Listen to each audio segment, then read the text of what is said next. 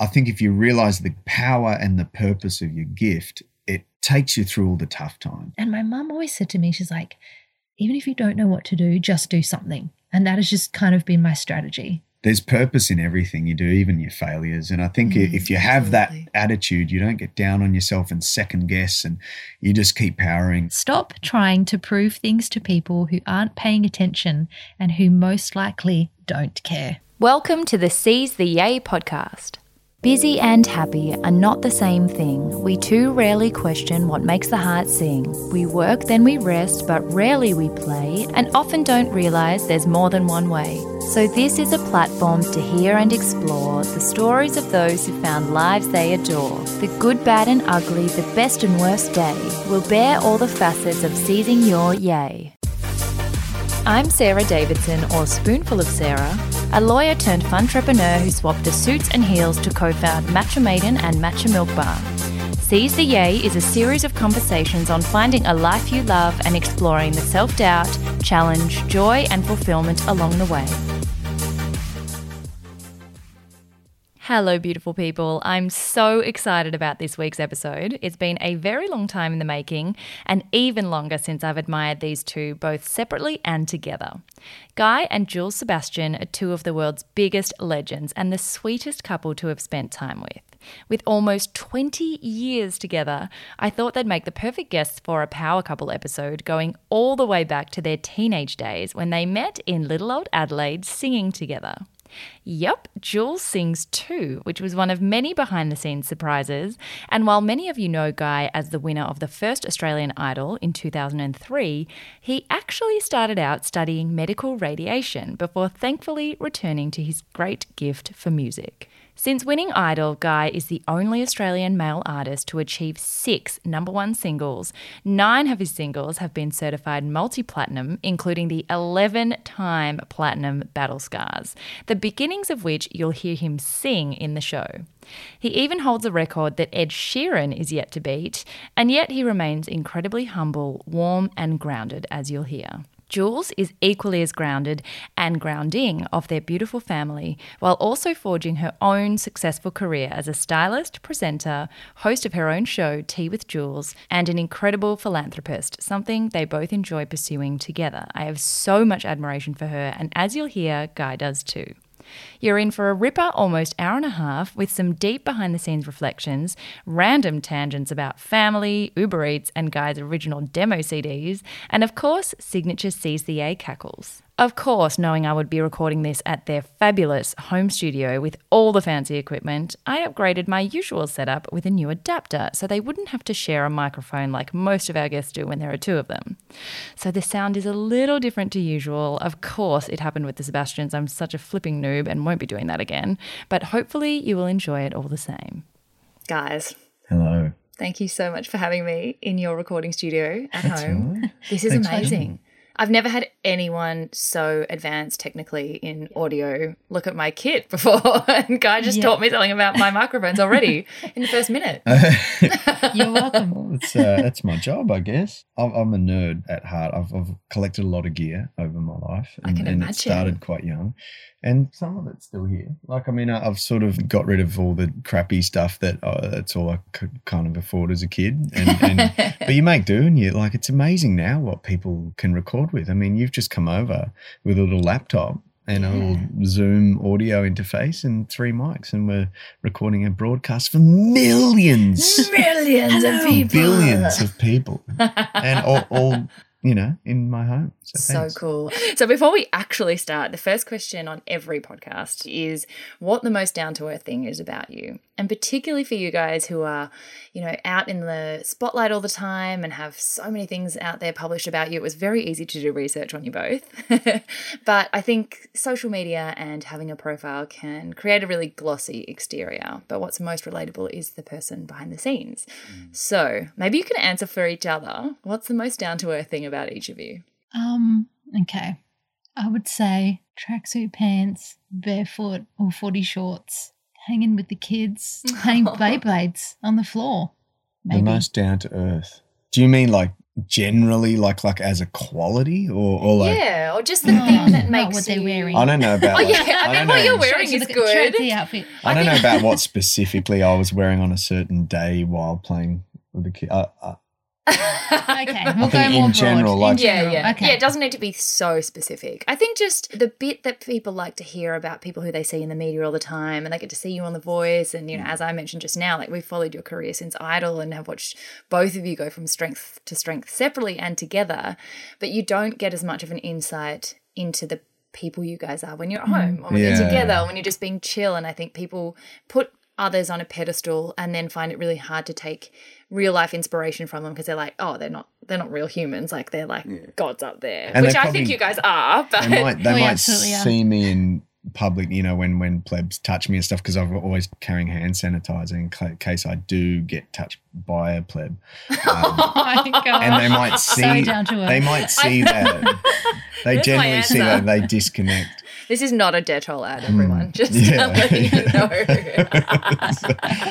and let's move okay. on. Yeah. Well, I would say on that note, the thing that's uh, pretty special, I think, and unique about Guy, if I can play, pay a compliment, which I'll probably pay a lot of compliments in this podcast to you, I genuinely think what I see on the TV, hear on the radio, see in concerts is what you are at home. I think that you are just that. And I think that's why people have always warmed to you because you, you don't change. You just, what you see is what you get.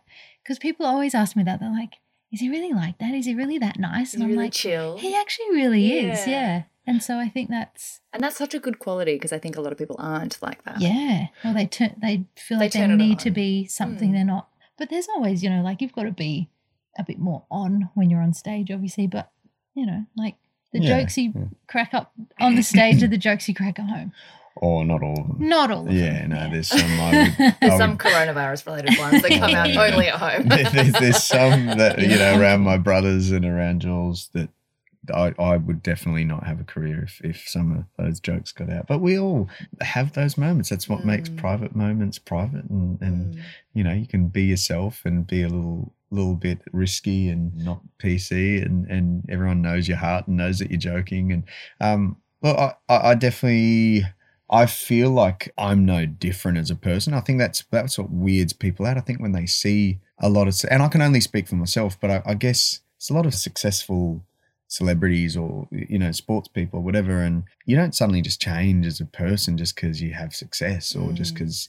And I guess some people do, or that gets to their head, or whatever, and, and they disconnect from reality. But I feel like I've just run alongside Guy Sebastian as like not to speak of myself in third person, like like but in, like to other people who I am, like the Guy Sebastian or whatever, I feel like I'm just running alongside that person or something. It's weird. It's hard to ah. explain. Like I'm running alongside, looking at myself, not feeling any different, but people know me. It's weird then when people know you. Like I, Yeah. we just went and got a motorhome and I just wanted to do some normal stuff with the kids and and um you know they they're so often traveling with us and they do some abnormal stuff. I mean they're the hanging out kids. well, they're hanging out on the voice set. You know, they're meeting Five Sauce and talking to Robbie Williams and Boy George and Kelly Rowland and meeting Beyonce. And like, it's just ridiculous what our kids get to do. And so over Christmas, we were at different caravan parks, you know, like in, in a mm. motorhome. And,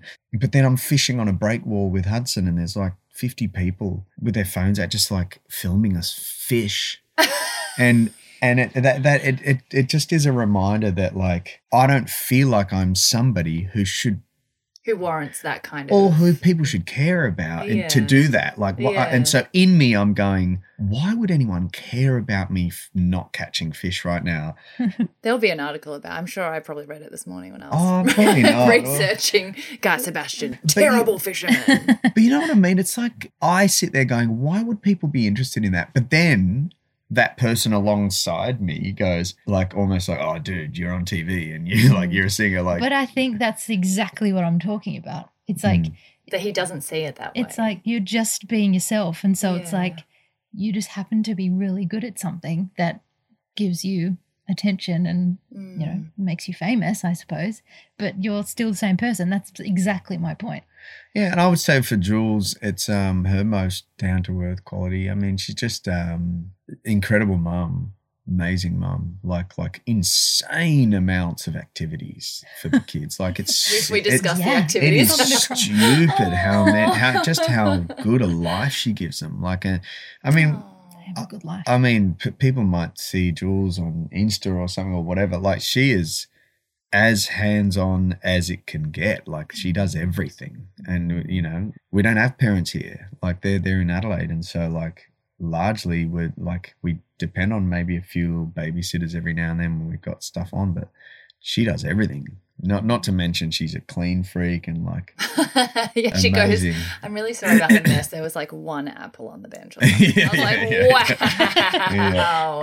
Yeah. but she's bothered just me. um very I don't know, just very makes time for people. Very, very down to earth. Oh my gosh, Mm. very grounding, very balanced. Like even even in the way we type texts in fits of rage. Like like I, I, I might type a, a, a message in a fit of rage, like Uber Eats hasn't delivered. Pro- I'm so sorry, Uber Eats. I never rant, and I ranted about you guys on Yeah. social media. I'm really sorry. Things happen.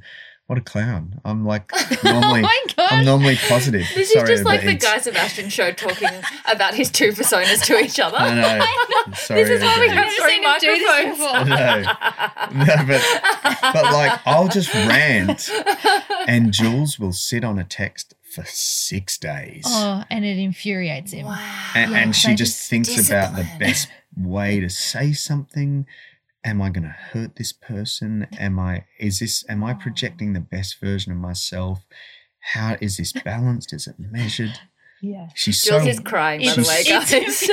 I think she's so glad that Very this wise. is recorded. she's very wise like that Oh, you oh, guys. Oh, that's very kind. Oh. That's why I think that's why we we're a good match. yeah I good calm the rage. yeah. No, you I'm not quill the, ragey. the two double personality That's thing right. that's yeah. going on here. Just so I can figure out who I'm talking to Yeah. Which moment. one's my husband today? what would be the thing that makes us the most angry am i asking the questions Oh, now sure. Oh, I like this is Absolutely. banter. This No, Banterville. because I was just nice thinking about rage. Like I'm Oh, not what terribly ragey. I'm bad on. I'm not um, terribly ragey. That's a quote of the year. I, I, I used to be a, like I, I used to enjoy gaming because I'd be in the studio and stuff, and then Oh, you're a gamer. Mm. yeah, I do enjoy it, and I've just gotten back into it. Like literally in the Oh, last few days, I got the new COD, new Call of Duty. It's very I suck at Do Call of? Duty. I'm great at games. Nick's really techie, but he can't get the. I think because he overthinks that the movements aren't like in proportion directly to how much force you put. Like he gets really over techie about it. So Yeah, he's right. terrible. And when COD became a thing, we were like, oh, we have to get on this COD thing and learn how to play. It took us like eight hours to get past level one because we kept killing the president and Oh, yeah, yeah, yeah. rescue him. do not like- shoot a civilian. Yeah, it was like beginner level with two of us, and we still couldn't do it. How funny. Well, I, I only really. I, I did the like the campaign, but I only really do multiplayer. Like I so oh, I'm so I'm ah, on. MMORPGs or whatever those real Oh life. my Yes. gosh, you're like the dream girl. No, I oh, like because I know all the terminology. Yeah. But it's bad because I I rage. I just live on the internet. I rage hard on COD. Like I rage hard and no, like. someone's at the door. Sorry. Oh, that's all right. I'm so sorry. no, don't be Oh. silly. we have a very annoying so system where anyone who rings our doorbell, it goes to our phone. No, It- that's a good idea. Well, it's quite a common thing now. But, but um, Okay, I'll start with I'll start with guys. Sure. Um, the first section is called Way TA, which is pretty much everything on your, you know, now you're very much seizing your yay. You're living a life that's fulfilling and exciting and full of highlights and, and doing what you love and are good at. But I think one of the most important things is to always go back to the very beginning mm. because it's never an overnight success. It's always multiple decades in the making. People go through mm. so many different phases of not knowing if they're on the right track and diverting and ups and downs and roller coasters. And I also think it's so important to go back and look at what we were like as children because that's so mm. instructive to what you end up doing. So, you guys have had a romance of nearly 20 years together, mm. met as teenagers in Adelaide, and so in every article in the world they say when you were knee high to a grasshopper. I don't know why that's become your Really? catchphrase, the two of you. oh, how funny. Someone- read that about ourselves. Have you read it? It's Yeah, in yeah. Every article. Wow. Met when they were knee high to a grasshopper. I'm like, who uses that? It's such an Aussie but thing. to only about you guys. Yeah. So weird. We were very small. So tell us Hmm. about your young selves. What were you like as kids? What did you think you wanted to be? Growing up in Adelaide, very idyllic childhood, I can imagine. Start with you, Guy, and then Jules, you go through. And you guys met, I mean, pretty much right at the beginning. But before, Yeah. before and after meeting, you know, what were you like? Um, I, I was very sporty, like loved sport. Played a lot of cricket, a lot of AFL, and kind of wanted to be a cricket player. But I, I Did I- you really? Yeah, like I was wasn't good enough. But um, See, what? I always tell Guy, like he's a really good cricket player, right? I'm not really good. I'm just okay. he's a good, he's an okay cricket player. but I, I always say to him, I feel that's a like an odd sport. Like most people like footy or rugby or like and I, I don't know what she's talking about. yeah, like, cricket see is that reaction was cricket's exactly massive in No, it's, it's- it's like it's the biggest massive. It's sport. massive. No, Yeah. it is. It totally is. But it's like a. It's a. I don't know. I just feel like It's not one that you hear people common. often going, I just, you know, I really wanted to be a cricketer. Like, it's See? just not as common. what I don't know. It's not as common. All right. So I feel like everyone wants to be a footy player. Oh, That's I reckon really everyone wants to be a cricketer now. Like they are making bank in the IPL. They're killing it. Well, I, I was yeah sporty. I always loved music um, from a young age. I, I mean, when I was young, young, like six, seven years old, is when I first discovered like soul music. So my dad, he had the Platters, Sam Cooke. Like he had some real cool old school soul, and, and it was on vinyl and stuff. And um, He was yeah. a geologist, I read. Yeah, my dad's a So geologist. cool. He still is. Yeah, he's still he's still working. Like he, I, I want him to stop. He's just.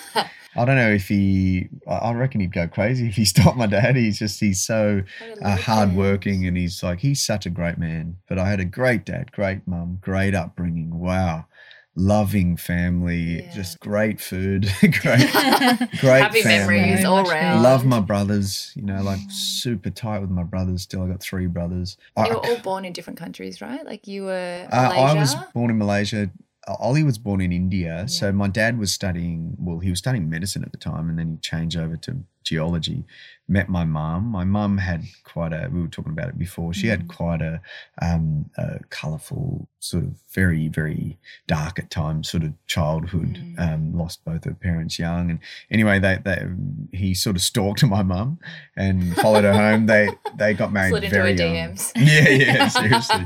and, and and basically had Ollie, my oldest brother, in India. Then they moved to Malaysia, had me. Then uh, we migrated to Australia when I was six years. I was the bicentennial year, 1988, and um, yeah, I was six or seven years old, and moved over here. And and uh, then they had Chris and Jeremy at Box Hill Hospital in Melbourne. Oh, yeah, oh, so. was Melbourne before Adelaide? Yeah, we lived in Lilydale in, in Melbourne and then Oh, moved. Uh. I've got tons of family in Melbourne, heaps No of rellos, way. yeah, down in, in Berwick, um, the Oh, Berwick area. in the burbs. Yeah, nice. and, and so moved to Adelaide, grew up in Adelaide, was in different bands and stuff, church bands. That's where I met Jules. Mm. Christian bands, we were singing in church. And then I was kind of in some pop, I was in a pop group as well, like called Generate. My mum actually a couple of days ago sent me this demo song that we recorded, and it's so cheesy and so so hilarious. And um, it was generate with an eight. yeah, Oh. Jenna eight because there was four singers and four band members. Like how Oh, would, how is anyone going to make a living? Um, eight people in a band. And so anyway, I yeah studied like I was pretty good at school. I reckon like I, Yeah. I was. It just sort of came naturally to me. I, I, I didn't have to study that hard. Mm. Things just sort of stuck with me. Like I had a pretty good temporary sort of memory where I'd Yeah, learn stuff for exam. Oh man, my exam. short term was bananas Yeah. because the night before exams, you know, I knew there was like a choice of, you know, these three different essays or whatever that you'd have to write, and so I'd just do all three of them. But I, I'd go through textbooks. I'd have like, I'd quote text from certain textbooks and like just statistics and stuff, and it just stick in my brain. Wow. And and I used to study through the night. This is no joke. I'd study all the way through the night, go to my exam in the morning, go home and sleep. And then by the time I woke up, I couldn't remember nothing. Like I could literally, uh, whatever I studied, it was like half of it was gone. But but you had it at the key moment. yeah, yeah. that matters. I, I, but I think I've sort of like operated that like that a fair bit, where I just sort of, I'll, I'll get it done. It'll get done eventually. and, and um, but I ended up studying medical radiation. I saw. So I think that's so interesting because you have obviously come back to music, but I always find it really interesting what people end up setting themselves up for. Like, what made you decide to do that at uni? Why did you veer away from music? And was that a backup plan? Was it because you actually thought that that was your career and music wasn't a career? Like, how did that Yeah. all play out for you? It was sort of a backup plan. I didn't really know what to do. I, I didn't get into physio because physio, I think was I think I got ninety three or something in year twelve, and physio was like ninety seven or ninety eight or something. And I got the exact score I think that I needed to do medical radiation. That was like my second or third preference or something. Dentistry was the first, so No, I went through. Can you and- imagine? I know. no, but I because I'm named after my grandfather. He was a Japanese prisoner of war, and he was like Oh, tortured, and he was honored. Like he had a. So just recently, I got honored with a medal. he- uh, uh, Yeah, I uh, saw. uh, you know. Congratulations. And um, my grandfather, who I'm named after, Guy Theodore Sebastian, he had the same honor. The equivalent in Malaysia from a sultan, and and he was just a really like aspiring, sort of inspiring man and and uh, visited his grave recently when I went back to Malaysia. But yeah, I, I he was a dentist, and my parents were like, just I don't know. My dad always wanted me to follow in his footsteps and become a dentist. So I was like, yeah, yeah, I want to make my parents proud. And so I went to do it, and I did this thing called a UMAT test, and I went to.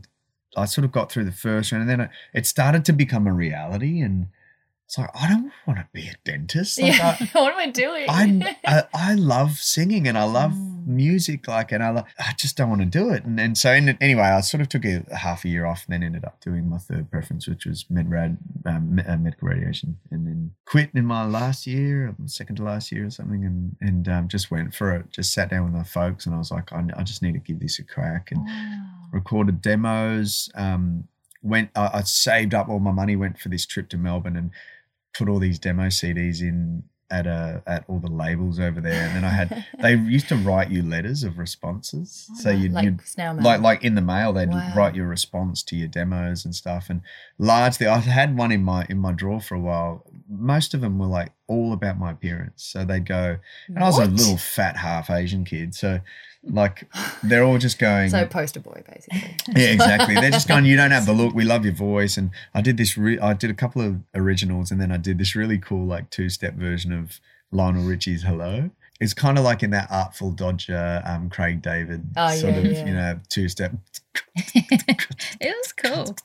Do you still And- listen to these? No, no, I wouldn't even know where they Oh, are. it would be hysterical. I wish I could find that one. The "Hello." I'm sure it's. Yeah, my mum would probably have it. Yeah. Yeah, it was like this really cool arrangement. Um, it started off just normal, like "Da, da, da, da, da, da, in your head. Hello, is it me you're looking for? I can see. It's a I breakdown. see. And it was like all like I want Artful it right now. Was- That's it was- amazing. It was, really cool. It was when that sort of two step garage thing was was happening, and um, so anyway, did demos, got got feedback that I just didn't have the look, and that was at a kind of pretty superficial time in pop music. So it was all about the Timberlakes and NSYNCs and Jessica Simpson and Britney, and like everything was very formulaic and very like Mickey Mouse visual Club kind and- of graduates people. yeah, but also just very beautiful people, Mm. not not not kind of odd troll looking. Oh my like, god. people, so- I So don't- mean. So So- many. so- So, self doubt will come back too. yeah. Nah, well, then idol, then idol hit. You know what's funny? Self like I never thought I was a fatty. No. Never really. Neither. I never really thought I was a fatty. Yeah, I don't think you were a fatty. And I wasn't. I, I think I looked a lot fatter than I was. I never really had like a big gut or anything. Like it was. I, I I was can't never. believe they actually said that though. Like again, we were talking about before the whole overnight success ten years in the making. Like all the rejection and literally having to fly to Melbourne and hand out demo CDs. Like hmm. people forget that you had to do that. You know, I think it's important but to it's- go through all those it's steps. part of the process, but then I got extremely lucky by fast forwarding a whole lot of stuff by going on a mm. TV show, and I, and I'm mm. I embrace that process and love that process. Like I think a lot of people try and shun.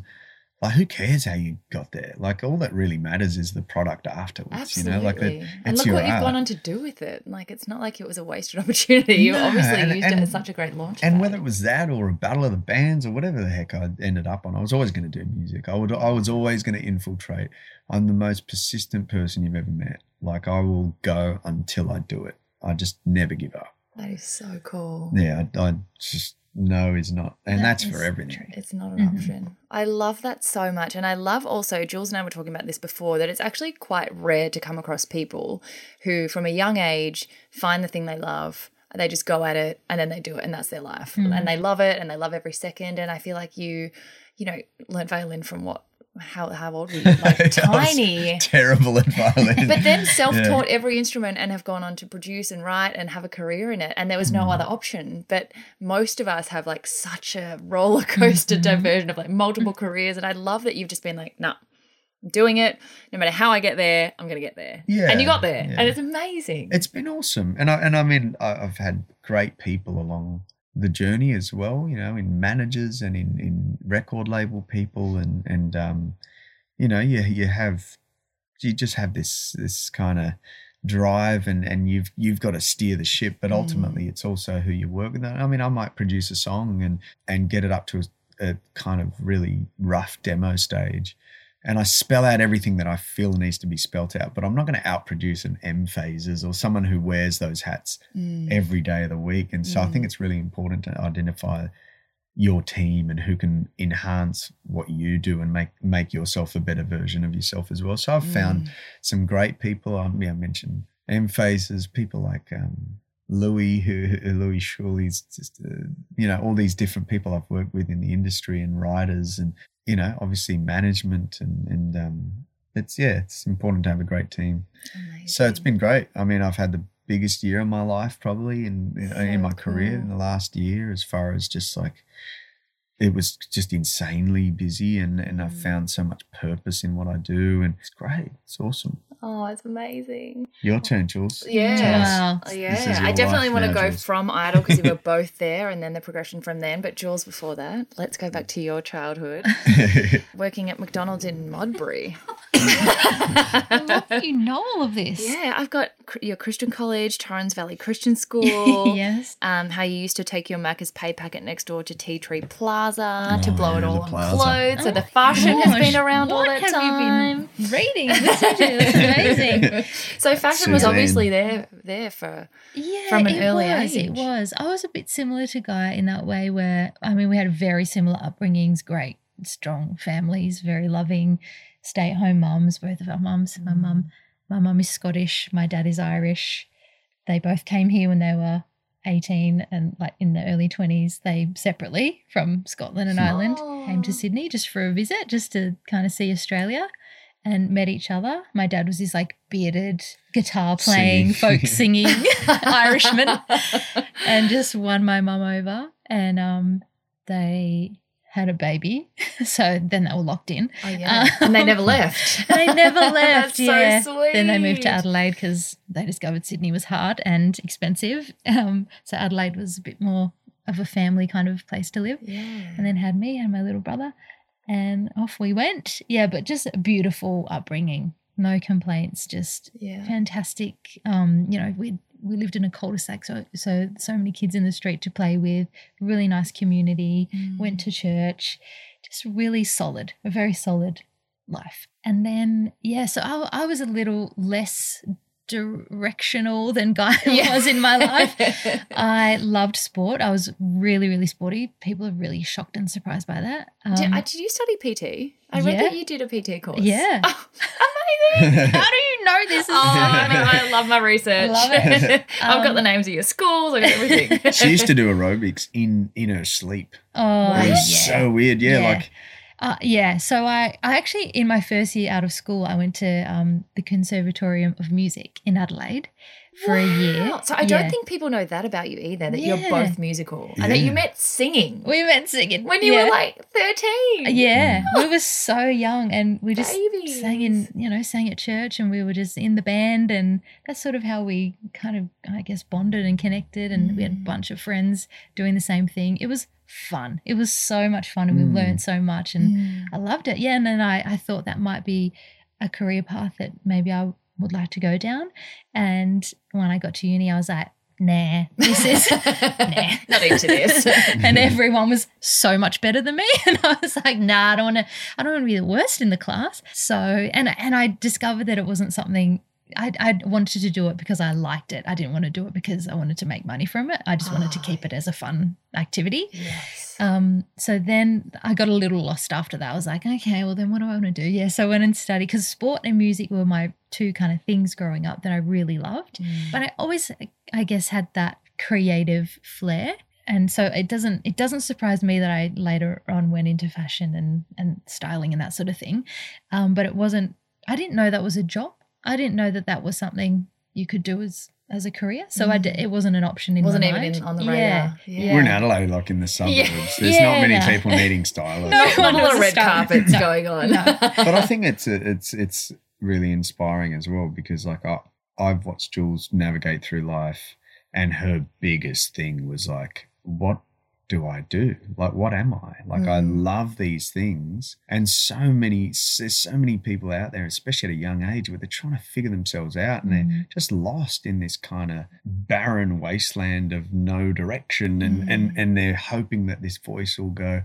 This is what you're supposed to do, and it'll be magical, and they'll have this epiphany. totally. But Still waiting. Still waiting for that no, but, it, but it just doesn't it doesn't work like that for so Mm. many people and and um you know it was it's just been really great watching Jules and and having her create space for herself you know. She's I've watched her create this space for herself and she's tried all these different things. She's done little courses here and there and then been depressed and and crying and like Mm. it's been this journey of trying to figure out what she is and she's like self-doubts and thinks you know like she uh, and you know but then reaches this place where she's um finds a niche and and yeah but i think that's it you know probably one of the other things about you that's so down to earth is like people wouldn't know that that you still have all the insecurities that everyone has Mm. How am I Yeah. crying again? no, I, think that truly is- do. That is why it's it is so beautiful to have seen what you've done with your career because firstly you guys have been together in this whole journey so guys Mm. music career exploding and being so clearly focused Yeah. by contrast would probably have made it even harder to not have your own direction but then to forge a path where you're now living an incredibly completely independent successful career is just amazing Yeah, and I think I think what I realized is when when we first got married, we very quickly moved to another country. We lived in New York. That was the first place we sort of moved to. And that was probably a year after we got married. I didn't have a visa. Mm. I couldn't work. You work. couldn't do any- It was yeah. illegal to, you know, work or whatever. So guy was busy. I was in a different country on my own. I didn't know anybody. I was just in a country just figuring out you did a fashion course who was that I did you did. Oh no! So in New York, I I did a a writing course. Mm. I would just do things. I was like, Yeah, just "What can I? I'm not going to the sit stuff. around and drink coffee all day." Yeah. Yeah. So I did a writing course in in New York City. I thought it was. I thought I was Carrie Bradshaw, just girl getting around New York, Yeah. doing a writing course, Hailing my cabs in my heels. Oh yeah, it was amazing, but it was a very I I, I sort of cemented this position where it's like a the support for Yes. for the person I love. Mm. And so that was a real kind of shift in my mind because from then on we came back to came back to Australia, then moved to LA and we were there for a number of years, kind of back and forth, back and forth. So it was very hard for me to because I had such a solid direction such a solid job and he was there for a reason. Like every time we'd fly into New um into LA, I would think, What am I going to do? what am I here for? Yeah, Like, what- yeah. What's I- my role? yeah, I'm not an actor. I'm not a muso. I'm not. I don't belong in this town. This town isn't like I've got nothing for this town. This town is nothing for me. I'm. I'm probably going to get a great suntan at the end of it all. yeah. But- Pluck out some frequent flyer That's right. But um, I just I just made those opportunities into like opportunities, I suppose. And so I did a makeup course while I was over there. I was like, Mm. what's what's better than like coming home and saying I did a makeup course in LA. I did a writing course in New York City. So I just made the most of it and I just would go around and assist makeup artists for nothing because I wasn't allowed to get paid and I had a great time just sort of exploring that. But I saw my role in that time of life as guy support. Mhm. And so, but that's a, like a very hard transition as finding your identity in that and being okay with it Yeah. and not going, oh, but what about me? What like can't this be my time as well? Because you know we Mm. were kid free and it was like our twenties and the glory days and all of that. But I think I saw the worth that I was bringing to the relationship and what he needed from me. yeah. And so I just and my mum always said to me, she's like, even if you don't know what to do, just do something. And that has just kind of been my strategy. It's My whole life. A good one. I know because she saw that I was a mess. Probably she's like, just don't stop. Just just if you don't know what to do, just do something. Mm. And I've just always done that and tried to make the most of of every opportunity. I think it's such a good example as well of why I like doing these couples episodes as well is when you go through the way TA and see like the diversions and the different ways that people get lost and find themselves and lost. Sometimes it isn't an individual thing. Sometimes you mm. do it when you, especially when you're together from so young.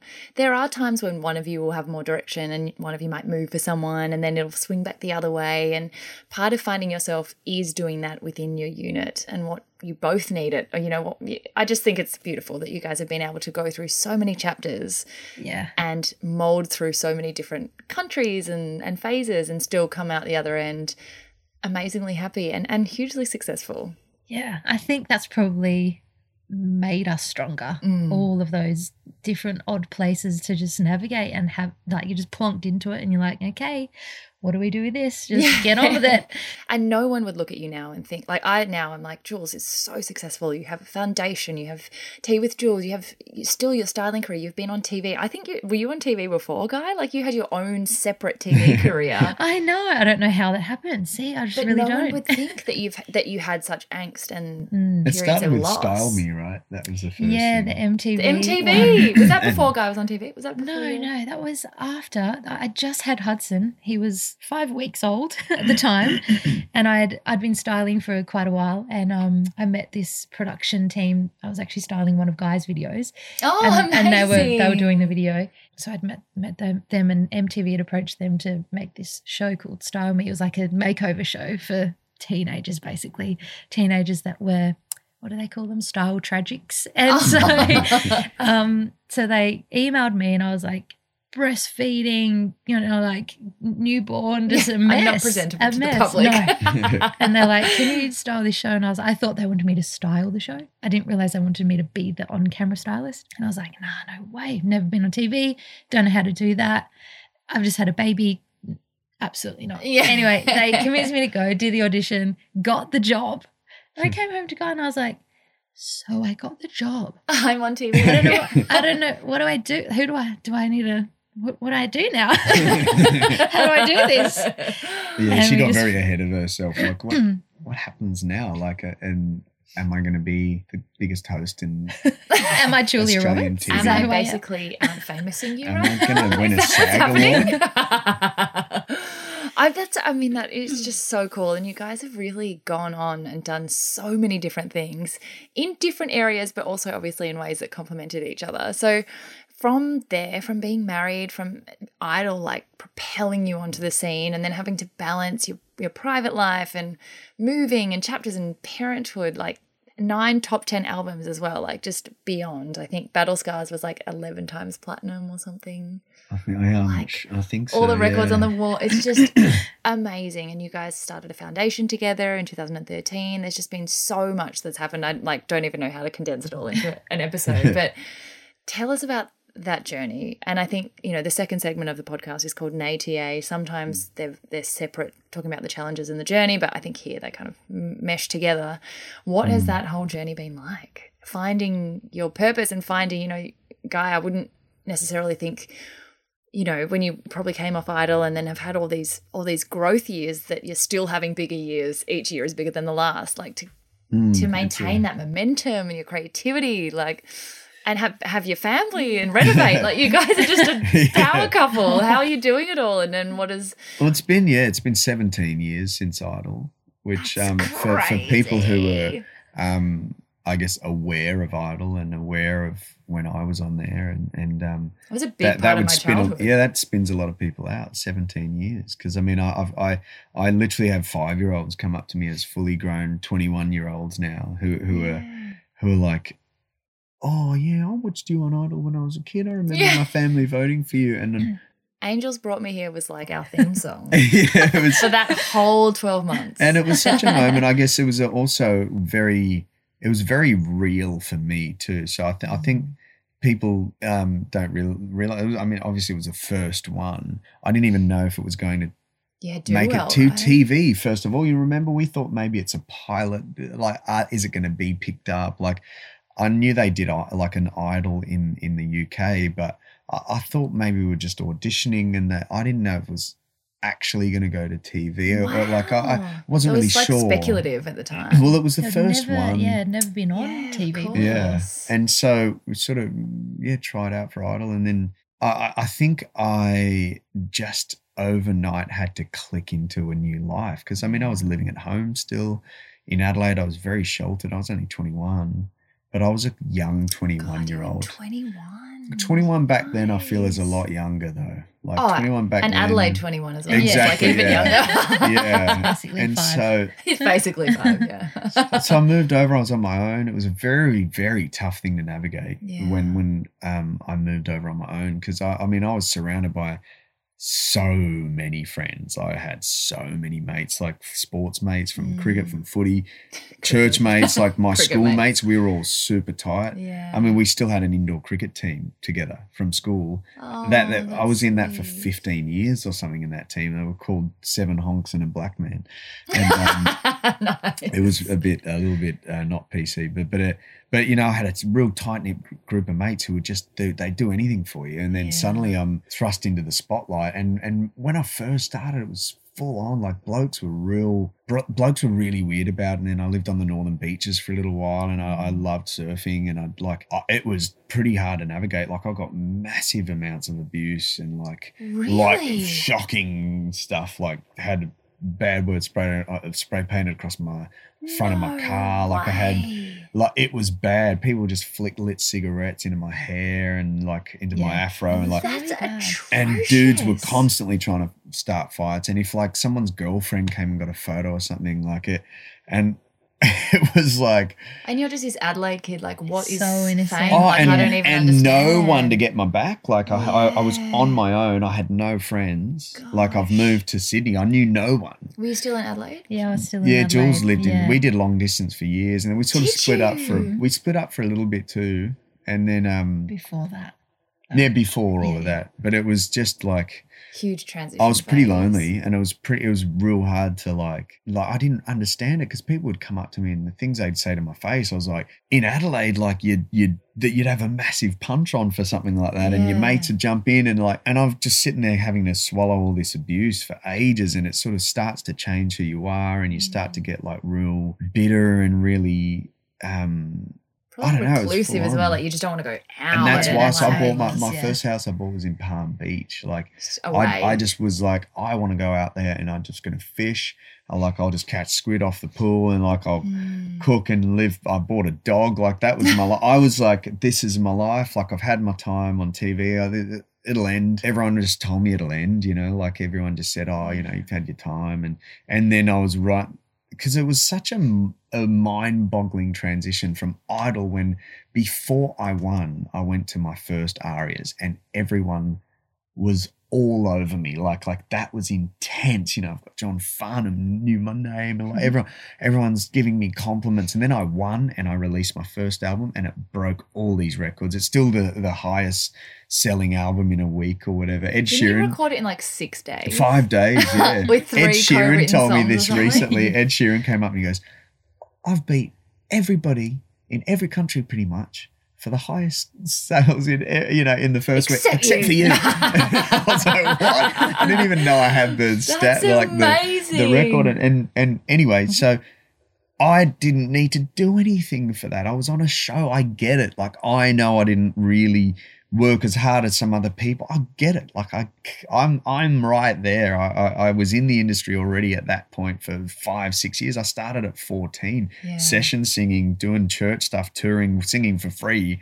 Like I understood that I was, I got a pretty quick little handball into the industry.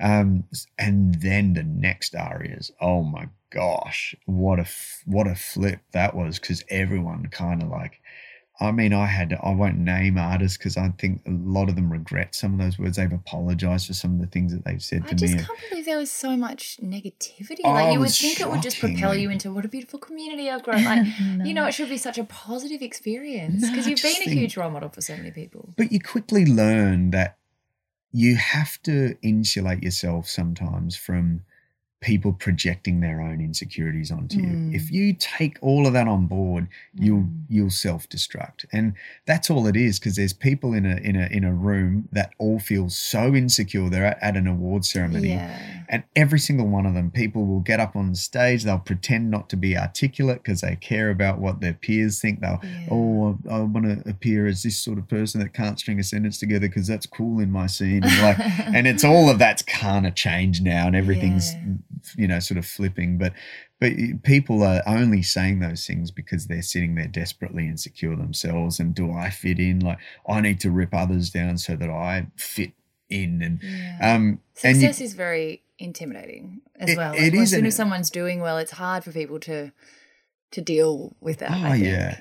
Oh yeah. And and and one thing that I will say if I'm ever going to give myself any sort of not not a compliment, but if I'm ever going to evaluate myself in a positive way, um, at the risk of sounding arrogant, I don't care what other people do as far Mm. as if someone's successful doesn't affect me like on an in a negative way i d- i want people to win like Yeah. if there's a friend that wins a hundred million bucks in a lottery, I will not one ounce of thought will come into my mind of why wasn't me of comparison. Mm. Yeah, yeah, or- yeah. or like like how why does he deserve it or, or she deserve it? like that just is, isn't in me and and Mm. and and I'm not saying that as in I'm great because of that. I'm saying that as in I'm so grateful because of that. Like yeah. I'm grateful that there isn't this kind of inbuilt thing in me that I have to overcome that has to deal with other people's success. Like I don't sit on Instagram and look at someone's legs, you know, like, like on an, at an infinity pool in Maldives going like, oh, I need to do more with with that. my life. yeah, me too. I was like, the legs I are look at a lot of legs and wish they were mine. no, I like my legs. Um, a bit hairy, but no, but you know what I'm saying. like Yeah, I, yeah. I think I've um I've navigated this industry well because I, I haven't taken stuff, you yeah. know, like I've taken it on the chin and I've gone, I've realized it is what it is and I've realized why it is. And Yeah. and so a lot of self reflection, it sounds like, as well. yeah, and just a lot of just literally a, a lot of silent bird flipping. Like, like But silent ones rage. are more powerful, don't you think? Mhm. Like, yeah, and, and I just doesn't give people fuel. Mhm. and, and and and then I'm there again, and I I didn't pay for my ticket. Like like I, I I'm I, I I was invited again to another arias, and so that the people that slam me the, the year before are, are, are literally non-existent because their attitude is like that with everyone, and so they've Mm. got their karma. Like I, Mm. it doesn't need to come from me or or uh, Mm. it- you know like I.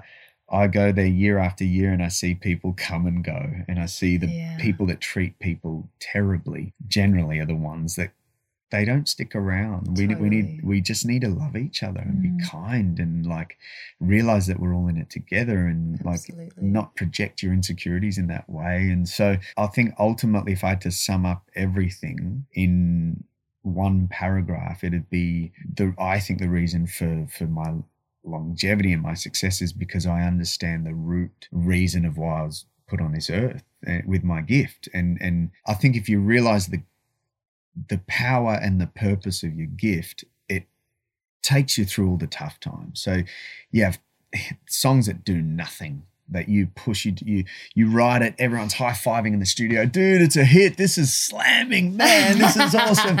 And then you go and you record it and you do a photo shoot and you, you sit with the marketing team and they go oh we're going to approach this publication. We're going to do get you on this show and you'll do sunrise here in the today show and we'll get you in Kyle and Jackie O and Fitz and Whipper and everyone else. And and you do that whole thing and, and you release it and you promote it and no one cares and you do that six times in a row and no one cares and then you start going this is the end and blah, blah, it's blah. over. But- But then you have this person write in and go, This song, which in my head you can go down the path of it's a failure. It really helped me through Mm. through this time in my Oh, life. Or, or I play this every morning and my kids love this song and uh, this just makes my day and you go, Wow, is my purpose for my art does that rest in streaming numbers or airplay? Or, the does it yeah or does it rest in how my music moves people? Mm. and the charts will come. It's a numbers game. It, it'll come when you write stuff that connects with the masses but there's purpose in everything you do even your failures. And i think Mm, if you have that attitude you don't get down on yourself and second guess and you just keep powering and and um you know and i've had a lot of failures but I've had a lot of wins and a- I've been very lucky. I, I can't sit here and say it's all because of a certain anecdote or my wise um, approach to life. I haven't thought. Mm. I've just done it. I've just gone through it. I haven't sat back and gone, hmm, how am I going to navigate this? But isn't that even more of an example for others that you don't have to sit and sit and overthink your direction? You just sometimes just sit and do what you're good at and do what you love, and everything follows. Like you don't have to reverse engineer and sit and plan. Like you Mm. can just put your head down and Mhm. and do what comes to you. And I love with your music that you've gone through so many genres that don't necessarily feel trendy at the time, but you're like, this is what I'm feeling. I'm moving R and B right now, and it's Yeah, yeah. your ability to just like flow with what is coming out of you creatively and make people follow along with that, whether or not it's with or, or against the grain, is Mm. is amazing. But I think that's the key too, and and that's why I see so many people self uh, self destruct because They I am unashamedly pop. I love pop. yeah, I love it. but I love the challenge of a pop song. Like Yeah. pop is just popular music. Like it is so difficult. I grew up. I mean, we listened to jazz and fusion, and like we used to nerd out on. Like we'd sit and watch musos, and we'd I'd mimic stuff, and like the things that I know on a scale level or on a quarter level or on a gospel level, the runs I can do. Like I've learnt that stuff. Like I've Mm. that's in me. I've learnt it, but it doesn't. It's not necessarily what makes me tick. Like what makes me tick is writing a song that sticks in people's head, that moves them, that that makes them feel something, whether it's happy or whether it's a, a darker song like, you know, mm. like Before I Go or something that has a bit more of an emotive edge to it. Like that's what makes me tick. Eh, but I've never swayed from it, even though, you know, I, I might have had shtick from from people who um, deem themselves as credible or more credible or mm. or more indie or more like they're cool, we're cooler. We're, Yeah. we're cooler than Yeah, you. yeah, you are. It- it- and, and it does, Absolutely cooler than me. That's fine. and, and- and when it's made me change, I've hated myself. yeah. Mm. So when I've changed myself, and I have, that's when the self reflection has come in, and I've stopped and gone, "What are you doing, dude?" Like, And you course correct along the way. yeah, yeah. So, so I think yes, you power through and you do what you do, but you do need to come to a point at times where where you you might be doing the same thing over and over again, and you need to just realize how to get back to your true self and what what you love, and yeah, I love that even like I was in here for two seconds and you're already just riffing and like singing and like it just seems to run through your body. Like just it's you're like a vessel for music. Oh, I, It's lo- I, I do love it, but I need to get. I need. I've realized I need to get back into it because because I'm like I, I get. I've been distracted. I've had a pretty full on year, and then I've had the biggest break I've ever had. Three weeks. I took off fully like off, Mm. switched off, and and um, that's that. I know that doesn't sound like a heck of a lot of No, time, it's but it's huge. for me, I get anxious. I'm like, oh, my, I've failed now. This is it. I'm a has been. I've taken three weeks off. Yeah. Oh, and I get It's itchy and nervous. And, um, so I've just started writing again. I had a night hanging out with some friends um, the other night. Jules was away, and, and we're just playing music, and like they're they're muso friends, and oh, um, just jamming. Oh, I was just like, what am I doing? Like, dude, get back into the studio and get back creating, like, because I'm like, I just picked up a little fishing boat, and then I'll deck that out, and I'll get all my rigs, and I'll spend the night like rigging up and like doing Ziploc bags full of like squid jigs ready to go, and like like and, and then I, I'm into cricket. Like I went and had a net session with Brett Lee and Shane, and his oh, brother. that's amazing. like because I, I I've got my hobbies and then yes. And then I'm doing all these things to procrastinate and put off because in my mind getting back into this, I know what's involved. I'm here for 12 hours in Mm. here and I and I don't come out and so sometimes we're so scared to just like tackle something head on and we do everything but and you can think to yourself that you're being lazy and you beat yourself up, but you're just actually a bit scared to start again. I also think so that the next section is called Play TA, which is pretty much the idea that everyone, no matter how passionate you are about what you do and no matter how successful you are, we all need a vocation or a hobby or mm. something that's away from our several. productive mm. self. I forgot to mention golf. oh my gosh, that's the one that takes the longest Yeah, amount of time. is golf is You, I imagine, and I, I'm like, I'm just guessing, but you would come back so much fresher. Even if you don't think you need a break or you don't want a break, those brain breaks from your your passion and your focus allow you to refresh. and, Oh like, my come back gosh. with cooler ideas. and- especially as a creative, like as a writer. Mm, yeah. Oh my gosh! Like Jules just went away to spend a fair bit of time down the south coast, and she she was down there just writing and, and spent a couple of days writing and and and um. And I never do that. Never, never, never, never, never, never. yeah. And I just needed Just just to school holidays out, to seem like an eternity, and I needed some time and space to just like be Mm. and get just have no schedule, like no one, No planned. no plan. Yeah, and- Commitments. yes. So liberating. Yeah, two days. That's all I needed, and I was Mm. good. And it was great for me because I got to babysit kids and sort of. You can have Yeah. date night. So I definitely want to come back to the, I was joking, the by the date way. night and Yeah. the playtime. But first, just finishing off the uh, the other section, Jules, for you having found what makes you tick, Yes. tell us about when you did actually find some more direction and when you did figure out what you want to do. And we were talking before how you don't know how to explain to people what you do because there are so many different things involved that I mean Tea with Jules one of the very very first people to kind of come out with those human interest stories and, Mm. and reveal different sides of people who we we hear a lot from and then Girls Who Glow and the foundation like tell us about about everything you've been up to before we get to playing I think, yeah, Tea with Jules is an interesting one. I, I just realized the other day it's been five years since I started Tea with Jules. I was like, what? how did that happen yeah. Um, yeah, and I guess it was one of the first ones. I just had this, I, I think I just really like people. I'm very interested in humans and tea. and tea. And I tea. like tea. Mm. Opens up the conversation. But um, I, I just really, I thought, oh my gosh, I get to meet so many interesting people in my job through Guy.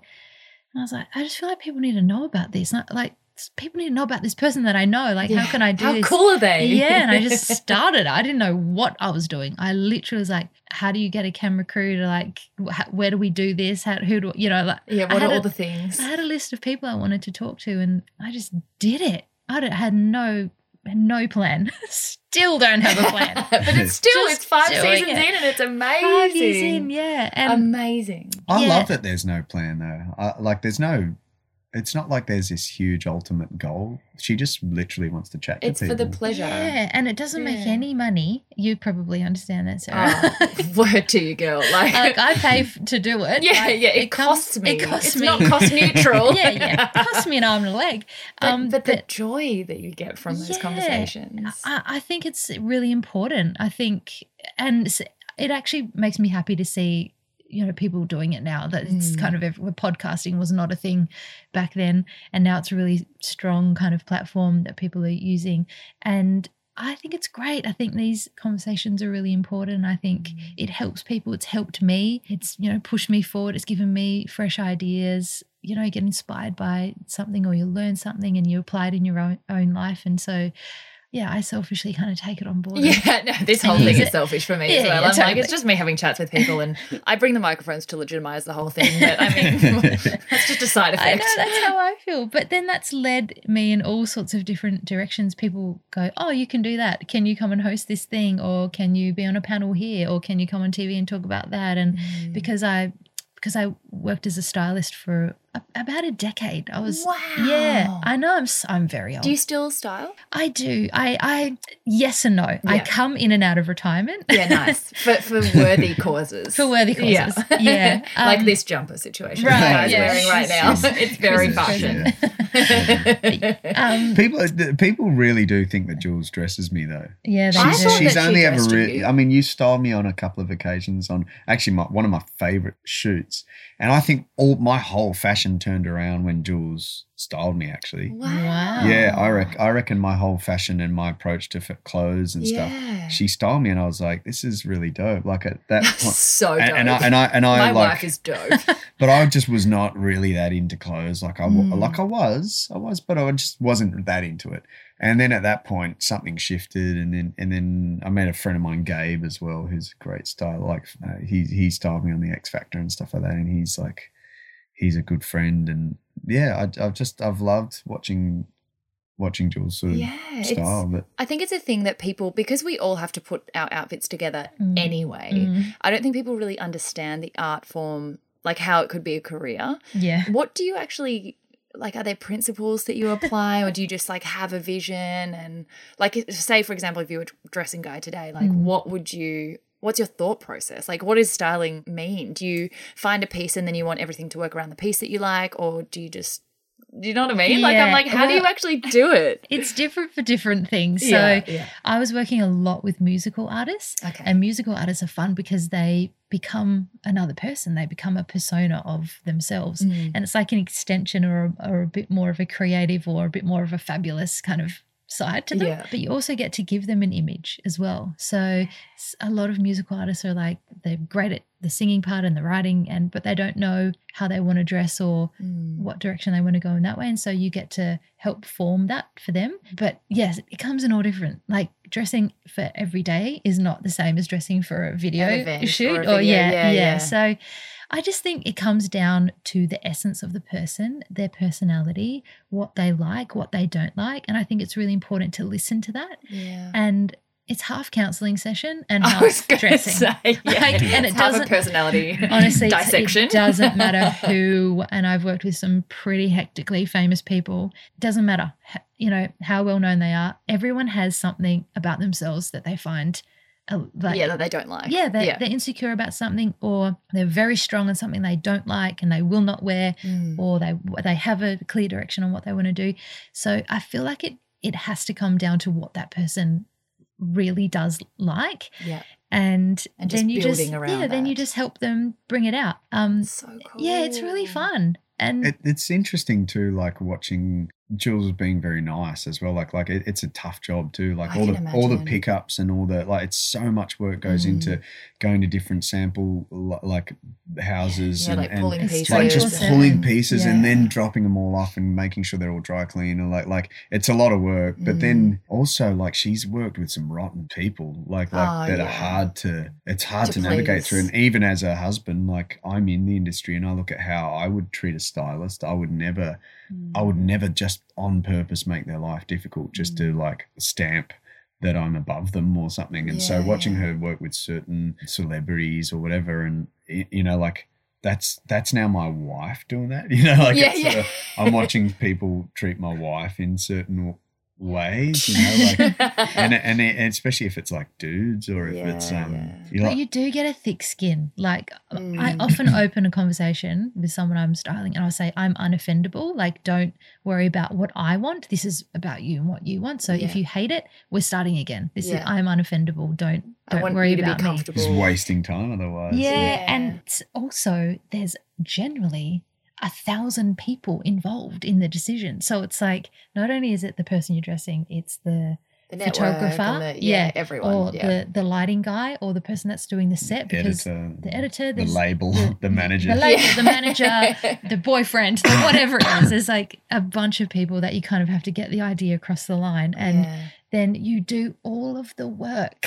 so you've you've found the ultimate spadangly gold sequin dress that's you know cut on the bias and it's perfect and it's fit and it's tailored I and don't remember you wearing the you gold present- dress. and When you was that? that? and everyone goes oh it's not quite the right gold and you're like Oh. Love of-" or you style them and they're, they're looking banging and they're off to the races or something and they're, they're staying at the crown and, and they've walked through the shops and they saw these other shoes and they're like oh my god, I love those shoes. I, I have to have those shoes. And then they wear What's that? then they Is that wear the third those- guy that comes out? so they wear those shoes and they're just horrid. They Oh, don't go with the outfit. And Jules, that's- oh, and then Jules has to like People editing Put a name to your it. Yeah, outfit would there's just been a lot of that. There's been a lot Oh. of that. oh gosh. Yeah, and yeah, you just you sort gotta of roll with it. Yeah, in the end, I was like, okay, I feel like I'm just the person bringing the clothes, and then everyone makes everyone else makes the decision, Yeah. and then you lose the entire creative process because you're like, here's here's, I'm I'm just like here's the the things bag yeah. lady that brings all the stuff. Yeah, that's when it's like it's soul destroying. because this you're is like, happening Yeah. in an hour Oh. here actually with Dale. Oh, you're My getting guys getting- voice. it's Yes. coming. And it's a Oh. big one. It's like it's for the chair look, which there's like What's a the chair thousand. look? Oh, it's the when chair the, the look. chair that spins around, and those auditions, like you wear the same thing every day Mm. for for those Oh, auditions. because so it's it's all in one. Oh my god! See, Yeah. this is the stuff that's like you don't see, hear and about. then like the start. So see, this is what the this is what the artist doesn't know. It's like okay, he's probably gonna have to get two or three of Of those each thing. exact outfits that fit the exact same way, and then the Mm. continuity. So they shoot it in a certain way, and if the so if the lapel or the is the the- wrong direction. yeah, so it has to be photographed and captured, and What then if you get a pimple or something Dry like in cleaned and- between?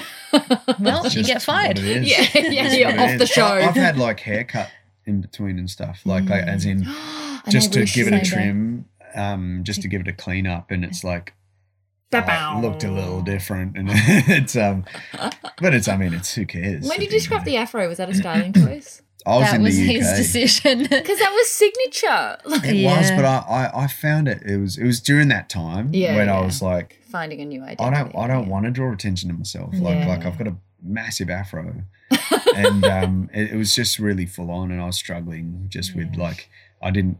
I, I came off a TV show. I didn't want to be gimmicky, you know. Like Yeah, there was yeah. "Go the Fro" was the big thing on Oh, on dear. Idol, and and so I was like, I just don't. I don't want any gimmicks. Like I don't want people to look at my hair or look at the fact that I was on the show. I just want people to Listen to listen to my music. music, like Mm. just judge me for that. And um and so I was all emo about it, and I was in the UK, and I thought I'll get it. I'll just get a short little fro, Like And- a baby fro. yeah, like a little baby fro. And then this dude just starts cutting, and I see this massive clump just go Oh my god.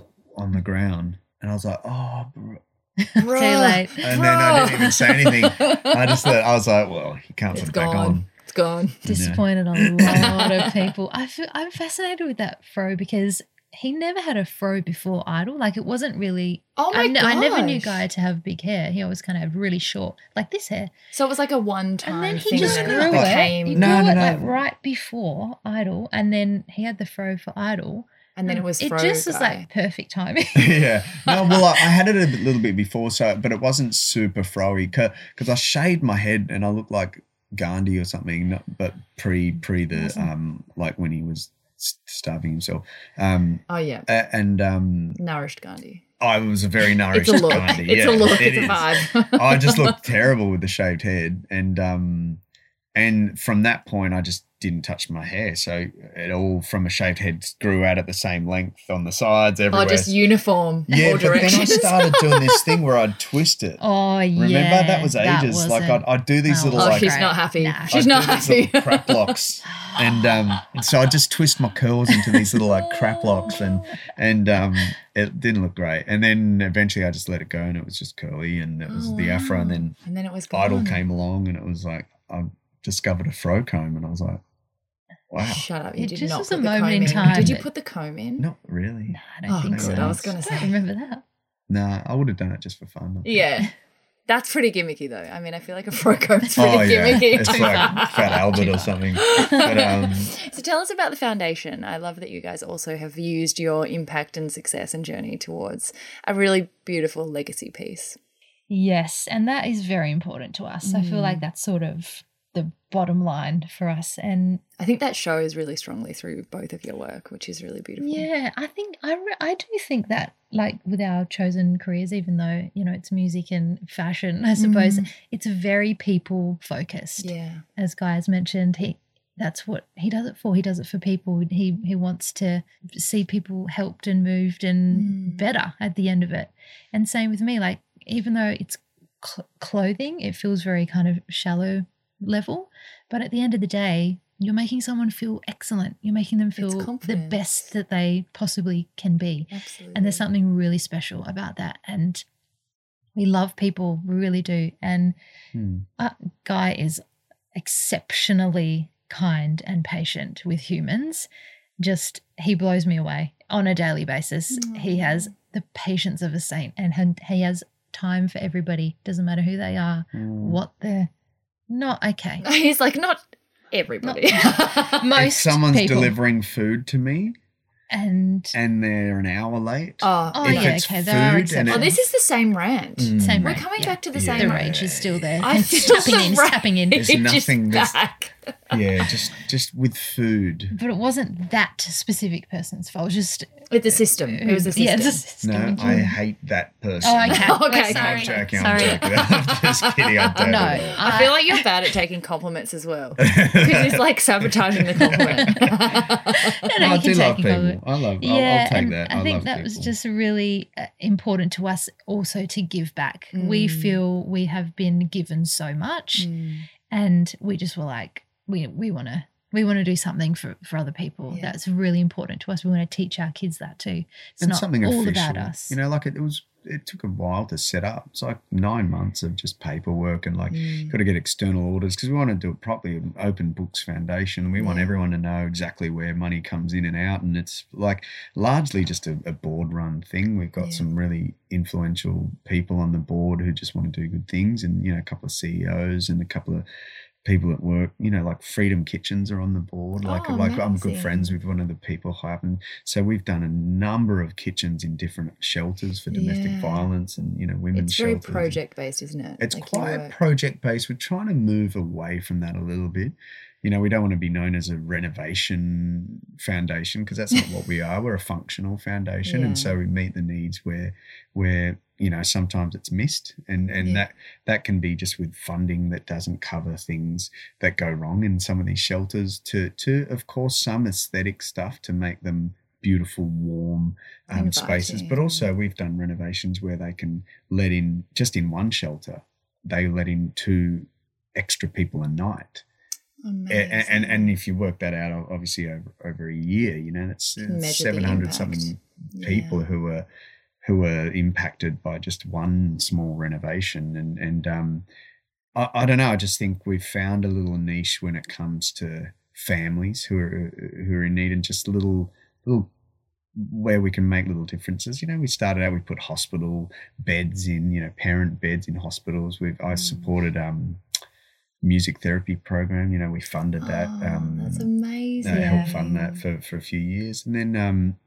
you know, we, we've kind of done quite a few things. Domestic violence has been quite a, a need where we just like can't keep up because Yeah. we're always, I mean, we're, we've always got projects on the go there, whether it's building a fence up north in the Northern Territory um, to keep, you know, women safe up there in an Indigenous shelter where, Mm. you know, their, their partners used to just go in and grab them because there's no fence around. It's something as simple as a Mm. fence, but that makes it's a huge like, difference. Mm. yeah. you know like there's no and it's very hard to raise money so a lot of the times i'm doing gigs or just doing stuff like where i'll get them to pay the foundation or you know it's sort of hard to fundraise because there's not a lot of that you can't put a face to this stuff because there's abuse and you can't give the addresses away or Mm. or you know it's a very private thing um so it's been it's been really rewarding and and we i feel like we've really done a great job of, of maximizing any any money that comes in. I mean we've got people on the board that do stuff for free. Green options or a landscaping they came in and did a whole like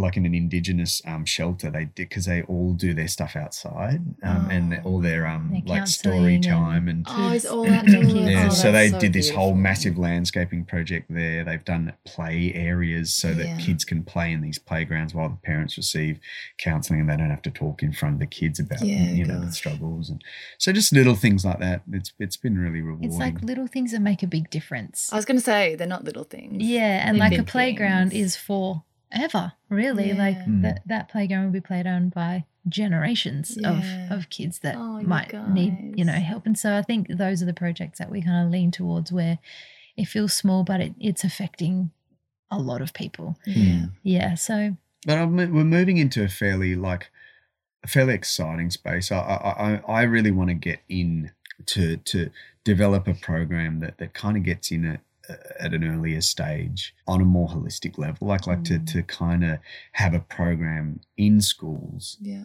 that really educates um, kids about mental health and about about respect and about you know just to restore those moral foundations that I feel social media and and and, and the, the current landscape has stripped away for, Yeah. for so many kids who don't have solid um, home lives and solid um, you know and I think that and it it's equally as effective for parents because if there's a a handbook that's written by professionals and psychologists and, and people who have researched the area in child psychology.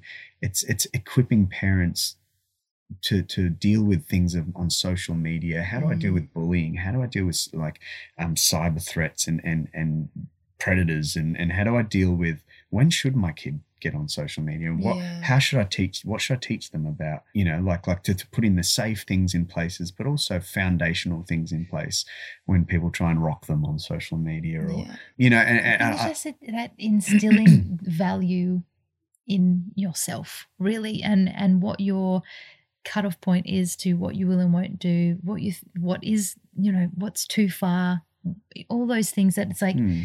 because how we grew up, it's like I had very clear boundaries. Even at, like looking back as a as a young person, I was like, this is my box that I live in. This is where you're allowed, and There's this like is how far I'll go. and Yeah. structure. And I was yeah. stuck to my guns on that. And that came from having values and having a self belief and a quiet confidence that I was worth it and I was valued in the world. And this is this is my this is where I live. you had conviction You can- I had and, conviction. and that's that's the thing That's it. conviction in your boundaries and i think Yeah. every parent just wishes that for their child they Mm. they don't want their children to adapt or, or change because they're trying to fit into an environment Yeah. they'd rather them be who they are and have conviction in who what makes them them Mm, and their yeah. foundations and and they can almost use that as a shield to to deflect anything that that their environment throws at Mhm. them and that's Mm. ultimately what I would love to get because then we you know the work we do in domestic violence shelters you you, you I mean you get in at an early age and you you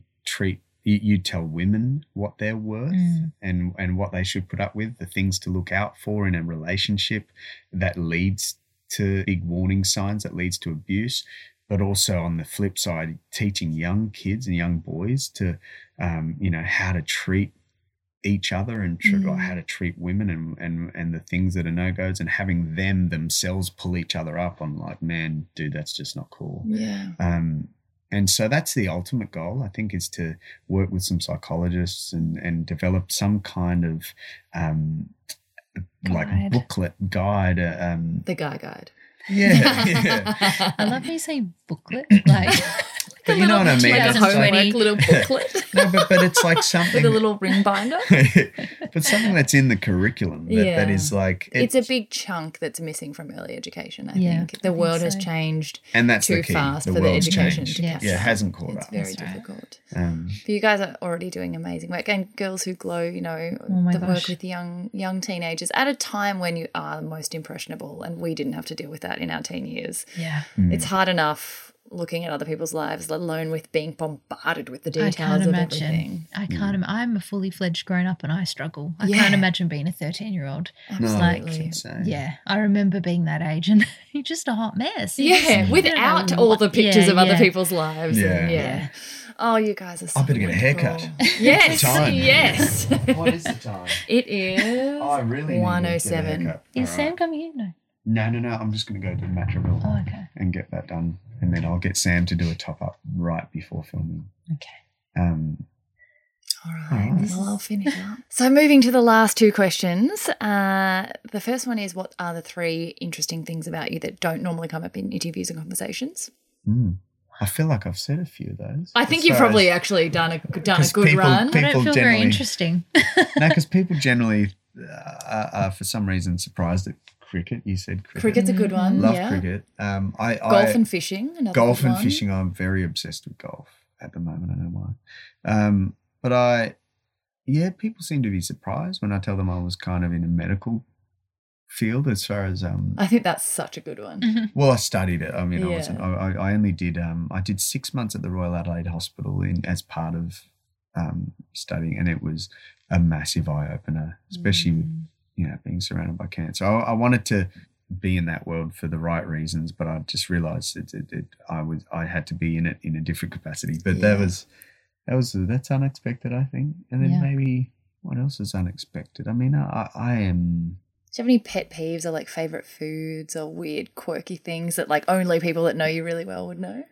He loves those Asian treats that look like jelly, but they're like stacked on color. You know, like they look like Nonya, yeah, rainbows. What are they yeah. called? I think it's not nonya. Kind of tastes it's like, coconut. It's like a jelly. No, it's like the layered jelly, and they do all different ones. It's like um, well, that's If he new. sees- it's like palm sugar inside some of the green ones, and then there's like the jelly stuff. Oh, it's yeah. from Malaysia. Like we ate He a lot can't of, not but buy but food wise, I mean, I'm like love food. Yeah, I can tell. Um, and if it comes love- late, like, Oh, wow, yeah. that's a pet peeve right there. Love cooking. Actually, I think I cooked. I cooked one of my best meals last night. oh, there you go. He- That he likes cooking. Good cook. Oh, he's so good at yeah, cooking. Jules is not the cook in this relationship, guys, yeah. by the way. That kitchen is wasted on me. It really is. Not on me. I love it. I cook a lot. I love it. He's really last good. night it was He's like good a- at everything. It's Last night annoying. there was Yes, I can a- tell. I can see this. Last night was a good meal. It was like zoodles. but it, but it was but I also put um konjac noodles in as well. Oh, So I love those. so there's zero carbs and and um, only in the vegetables. So there's quite a few. I had had like a chickpea these chickpea patties that I just mashed up and Ooh, fried up with some fried onion. So I browned all these onions and cardamom a few other spice like just a, a whole lot of different spices and and um I put some coconut lime um chili. He's like It was like no, this stuff was like It He's was going good. MasterChef. It was- this I was know. this was like it came out. And he, he opens really the fridge. I open the fridge and I go, oh, I guess we're having toast. And he opens the fridge and something like that comes out. It's just it's gourmet, Yeah, literally, I just cut up all this. There was all this random stuff in the fridge. I was like, oh, I reckon I can make something with this. He's like Yeah. composing in the kitchen. Yeah, But he I really. love cooking. Um, so I love cooking. What Love are yours cricket. three, Jules? Oh, I, I feel like the the going to the the con was a is a bit of a shock to people going like studying music. Yeah, that's a that's I a don't good think- one. And that you Mm. sing. Do you guys ever sing together? Do you still sing We used together? to. We yeah. used to, yeah. We You should did. still we did a radio segment recently, and, it. and um, He made me Jules sing. was so nervous. It was- Please She sing was- right now. no, no. Yeah. Oh No, no, please stop. Um, what else is fantastic and Damn. interesting about me? Um, we were talking about board games before. I'm mad for a board game. Oh, she loved See, this it. is your play TA. She's Everyone has sequence. something. Uh, yeah, sequence. Right now. Do you know Yeah, what? You, I just noticed that it's sequence. You know how I was making that joke about Yeah. how it's a stylish game? I thought you said sequence. Yeah, no. And I'm Oh. like, oh, we put pin the sequence on the dress. and then you're like, it's a card game. And I'm like, I don't, it. there's no sequence involved in this game. What a, what a terrible game. My ultimate night is like friends, food that has been cooked for me, Rosé, rosé, a cheese, cheese platter. platter. Yeah. and a I, heard, I knew about the cheese platter. That's amazing. She is that your ideal date night as well? Cheese I'm platters. good That's at a what platter. she's. She's very good at platters. She gets good like, at a Platter platter. goals. so there's another But one. does that make me a complete bore? I, I don't care. No, That's what I like. Mate, I'm Makes so, me so happy. But it's kind of like you get to that stage in life where you're like, the boring things are the best bits. Yes. Going to bed early, oh, never having a good night's sleep. It's crazy. Need to do that more. And last question: What are your favorite quotes? Oh, so many. Okay. I've got a little. Um, Mine Yes, is. I read this you- yesterday. little quote books for you. You don't get the rainbow. Oh, You got to put up with the rain if you want to see the rainbow.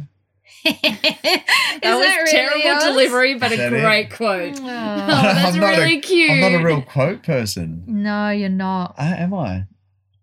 No. Dolly Parton. What about that. like lyric? Lyric. Your favorite lyric Oh, yeah, Oh. that's good. um favorite lyric um can be your own also. Actually, what's your favorite song that you've written? that I've written? That's a tough one too. What do I normally say? what Um, means the most to you? I love choir. I love I, I love it. Oh my it's god, a it's poppy, it's a pop song, but I love it. Um, Battle Scars. Uh, I never get tired of singing Battle Scars. I love the progression. Um, It's such a good song. It's actually It- so weird to be sitting in front of it. I'm like, wow, it's Guy. Like that, that song is He this sang came that out of this song. I know it's a good song. Not just song. sang it, but like thought it up out of nowhere. that literally came out of nowhere. That That's song. I was I was in in my car and this melody just came, and I pulled over. I got I put it in my voice notes, and and I got to the session, and and I was like, oh, dude, I've got this idea, and I actually sung the words. These battle scars don't fade, I don't know gone away. That It was the voice out. note. It was like those words all came out. At once.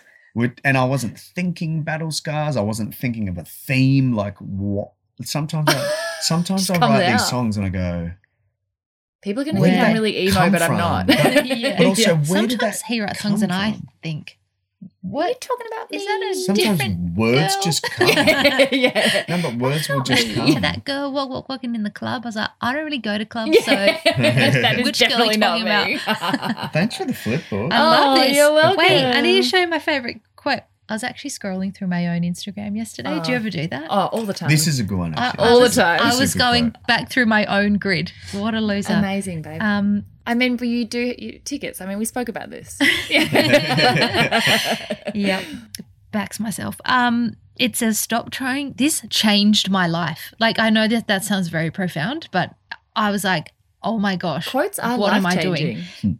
stop trying to prove things to people who aren't paying attention and who most likely don't care.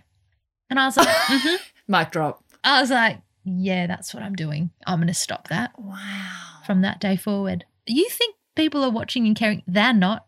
Yeah. They're just caring about them, their own selves. Yeah. Don't notice. Don't Yeah. notice. Yeah. Just get on with your life. Yeah. neg- Except in maybe voice in Guy's case, I feel like people are watching. Sometimes. Whether he's fishing or catching fish Oh, or yeah, not there is catching that. fish. mine would be mine would would be a version of that quote. Like if I had to think of Mm. anything, it'd be a version of, of that quote because I Mm. think I think we're we're so affected by the very small negative loud voice sometimes in life, and there's like a thousand people champion championing you. There's a billion people that don't care, um, and then there's two people that that uh, that, that hate everything anyway. Mm. and and we give them so much oxygen and you know we can't even keep up with those thousand people there or visit every one of them or, or have a you know catch up with with the people that are actually for you. But we, we've got time to like go oh you don't know me. Um shut up idiot it's like my what favorite voice of idiot. all the voices. It's you need to write a whole song in that voice. Oh, You no. sound like Cartman from South Park. respect my authority um That's his coronavirus vo- yes voice. it is actually i better run I'm, Thank I'm you gonna go so get a much, guys. Oh my gosh.